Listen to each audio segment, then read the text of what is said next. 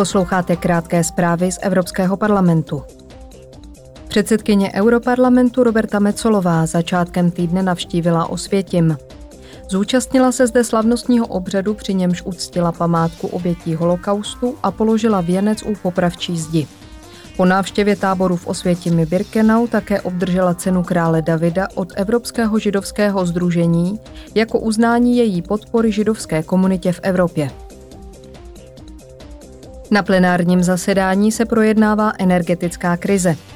Parlament bude zítra hlasovat o návrhu zákona, který má stanovit nové požadavky pro členské státy.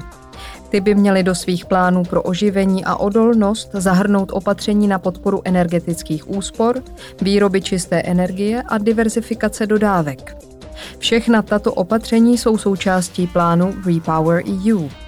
Cílem je zajistit nezávislost na ruských fosilních palivech a urychlit ekologickou transformaci v Unii.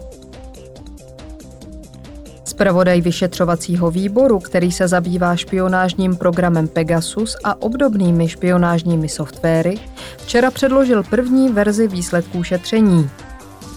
Tento výbor Evropského parlamentu, který působí od dubna 2022, zadal studie, uspořádal slyšení s odborníky a zorganizoval zjišťovací mise do Izraele, Polska, Řecka a Kypru.